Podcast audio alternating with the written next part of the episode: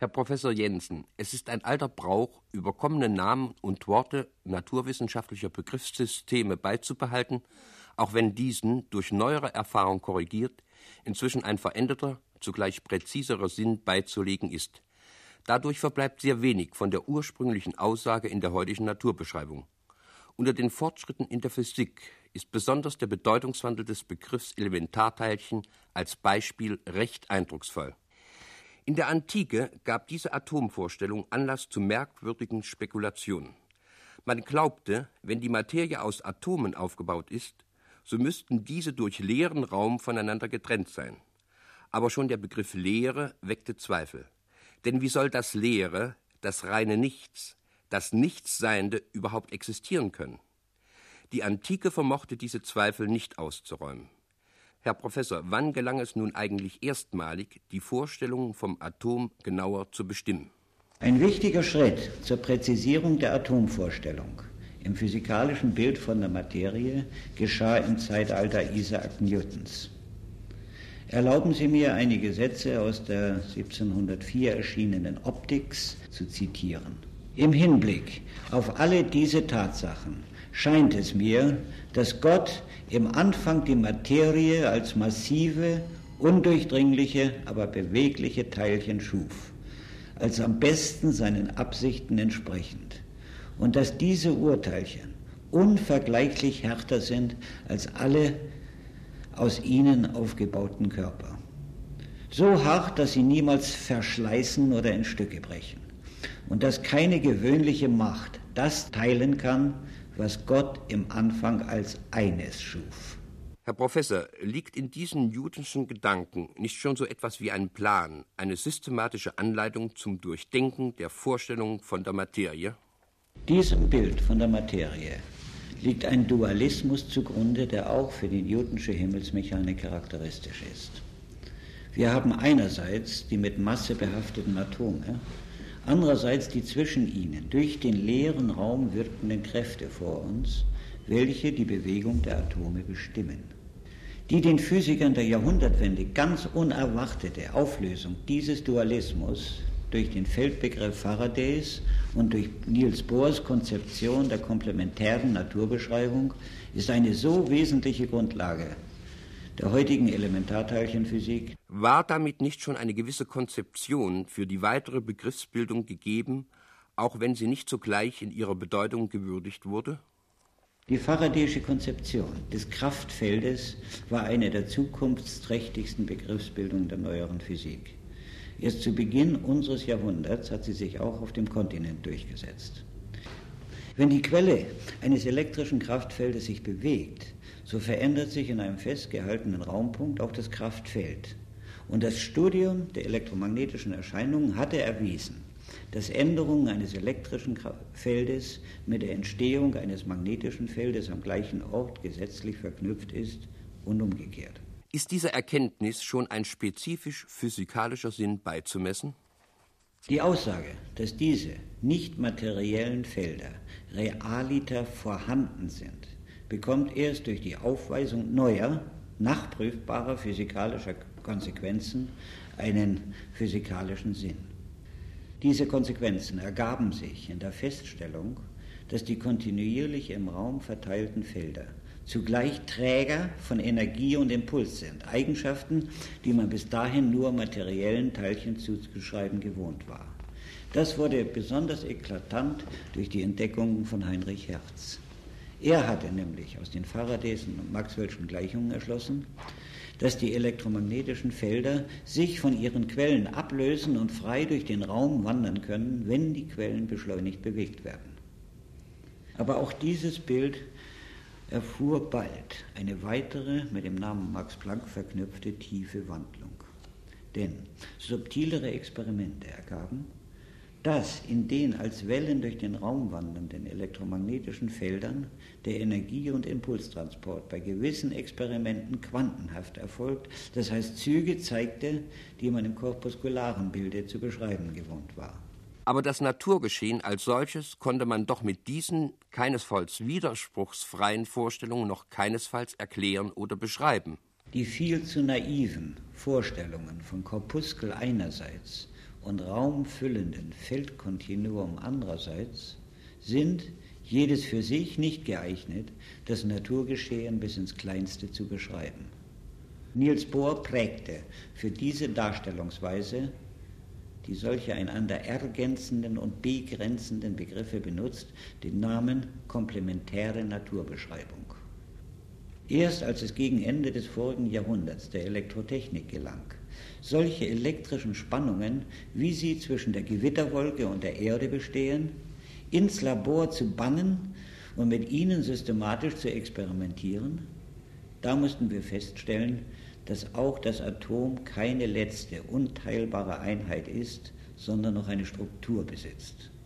Es besteht aus Teilchen, die vom Atom selbst wesensverschieden sind, nämlich die elektrisch negativ geladenen, nur mit einer winzigen Masse behafteten Elektronen und aus dem Atomkern, der billionenfach kleiner als das ganze Atom ist. Er ist elektrisch positiv geladen und in ihm findet sich die ganze Masse des Atoms geballt. Die elektrischen Kraftfelder, die zwischen diesen Konstituenten des Atoms wirken, bestimmen zugleich das ganze chemische und mechanische Verhalten der belebten und unbelebten Materie. Den mehr als 100 bekannten chemischen Elementen entsprechen aber noch immer über 100 verschiedene Atomkerne. Und es erhebt sich nun die naheliegende Frage, ob nicht diese Kerne selbst wieder eine Struktur besitzen und aus noch elementareren Bausteinen konstituiert sind. Schon lange vor der experimentellen Konsolidierung der Atomhypothese sprach Proth die Vermutung aus, dass alle chemischen Elemente aus einem Urstoff aufgebaut seien. Seine Hypothese hat sich seither völlig bestätigt. Die ersten Hinweise auf eine Struktur des Atomkerns hatte die Natur uns selber gegeben, in den vor 70 Jahren durch Becquerel und durch das Ehepaar Curie entdeckten und studierten Erscheinungen der natürlichen Radioaktivität. Durch sie und aus Experimenten mit elektromagnetisch beschleunigten Teilchen wissen wir heute mit Sicherheit, dass der Atomkern wiederum aus zwei Bausteinen besteht. Der eine ist der Kern des Wasserstoffatoms. Er hat den von Brut vorgeschlagenen Namen Proton erhalten. Er ist einfach geladen. Der andere Baustein ist ein ihm an Masse fast gleiches, elektrisch neutrales Teilchen, das Neutron. Damit haben wir uns von der alten Vorstellung eines Elementarteilchens schon weit entfernt.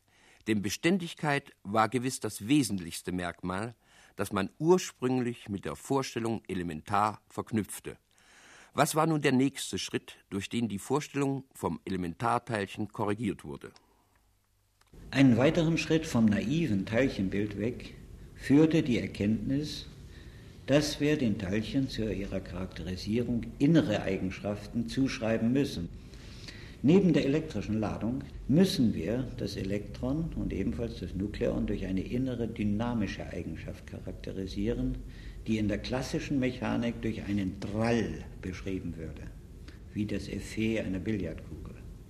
Dieser innere Drall ist zurzeit übrigens fast das einzige Merkmal des eben schon mehrfach genannten Neutrinos. Der innere Drall war die einzige Eigenschaft dieser so schwer fassbaren Teilchen, welche Pauli voraussagen konnte.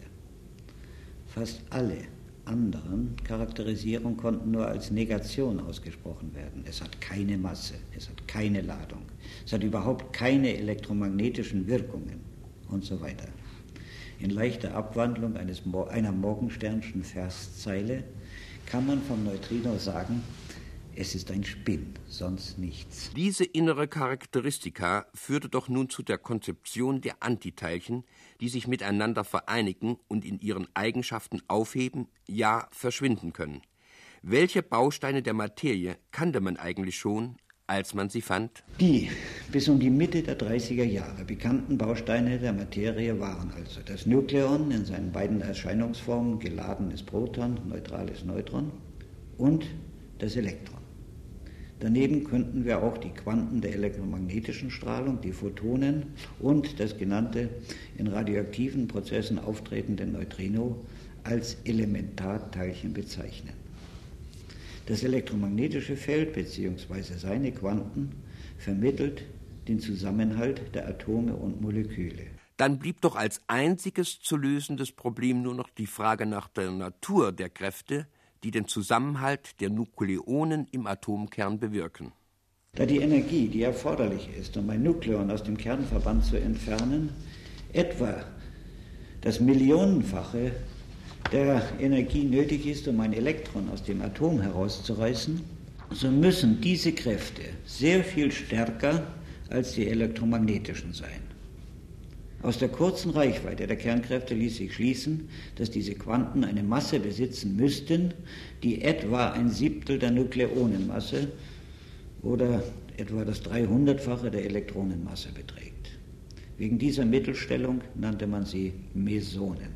Herr Professor, die Physiker waren doch der Überzeugung, beim experimentellen Studium dieser Mesonen erschöpfende Auskunft über die Kernkräfte und damit ein abschließendes Bild von der Materie zu erlangen. Und das schien ja auch sehr naheliegend. Wie konnte man die Mesonen herstellen, um mit ihnen zu experimentieren? Da die Mesonen eine verhältnismäßig große Masse haben, müssen die Nukleonen, diese Quellen des mesonischen Feldes, mit sehr großer Energie zusammenstoßen ehe sie die Quanten des Feldes abschütteln können. Sie müssten etwa eine elektrische Spannung durchlaufen, die die im Gewitter vorhandenen um das Hundertfache übertreffen. Solche Energieballungen waren doch in den 30er Jahren, von denen wir hier sprechen, mit Aussicht auf Erfolg bestenfalls in der kosmischen Ultrastrahlung zu suchen. Nach Kriegsende aber begann man mit dem Programm, entsprechende Beschleuniger zu bauen, bei denen die Nukleonen mit der erforderlichen Energie aufeinandertreffen können. Auch mit ihnen wurden diese Mesonen nachgewiesen und man konnte mit dem systematischen Studium ihrer Eigenschaften beginnen. Auf experimentellen Wege fand man dann eine Anzahl von Mesonen und andere Teilchen, die sich durch ihre Anzahl, ihre Lebensdauer und ihre Zerfallsweisen unterscheiden. Sie bilden zwei Gruppen. Die eine, schwere Mesonen genannt, zerfällt ausschließlich, eventuell über Zwischenstufen, in Mesonen und schließlich Elektronen, Neutrinos und beziehungsweise oder Photonen. Bei der anderen Gruppe, schwere Nukleonen genannt, ist eines der schließlichen Zerfallsprodukte ein Nukleon bzw. ein Antinukleon. Ein erster wichtiger Erfolg der Theorie war, die Vorhersage einiger neuer Teilchen mit jeweils genau angegebenen Eigenschaften, die erst hernach tatsächlich aufgefunden wurden. Ebenso lassen sich bereits qualitative, zum Teil sogar quantitative Vorhersagen für die Bildungswahrscheinlichkeit einiger dieser neuen Teilchen machen, wenn man einen in den Beschleunigern erzeugten Strahl auf die Atomkerne schießt. Auch zwischen diesen neuen Teilchen bestehen starke Wechselwirkungen. Aber ist nicht zu vermuten, dass auch zwischen diesen neuen Teilchen wiederum neue Kräfte wirken? Zunächst könnte es scheinen, als ob sich mit der Feststellung, dass auch zwischen den neuen Teilchen wiederum starke Kräfte wirken, eine unendliche Regress eröffnete. Aber gerade der Bohrsche Komplementaritätsgedanke macht einen solchen Regress vermeidbar. Denn unter den gefundenen Teilchen befinden sich bereits immer schon solche, die komplementär gerade die geeigneten Feldeigenschaften haben, um die Wechselwirkung zwischen anderen Teilchen zu vermitteln. Verbirgt sich hinter all diesen theoretischen Überlegungen nicht noch immer die Hoffnung, am Ende der zahlreichen Elementarteilchen doch ein Urfeld und für dieses eine alles erklärende Formel zu finden? Auch in der heutigen Physik lebt noch der Traum der ionischen Naturphilosophen. Dem, in unserer Terminologie formuliert, viele theoretischen Bemühungen gelten, hinter der Vielfalt der Elementarteilchen bzw. der ihnen komplementär zugeordneten Felder ein sogenanntes Urfeld zu suchen, aus denen sie alle nach einem einheitlichen Prinzip verstanden werden könnten.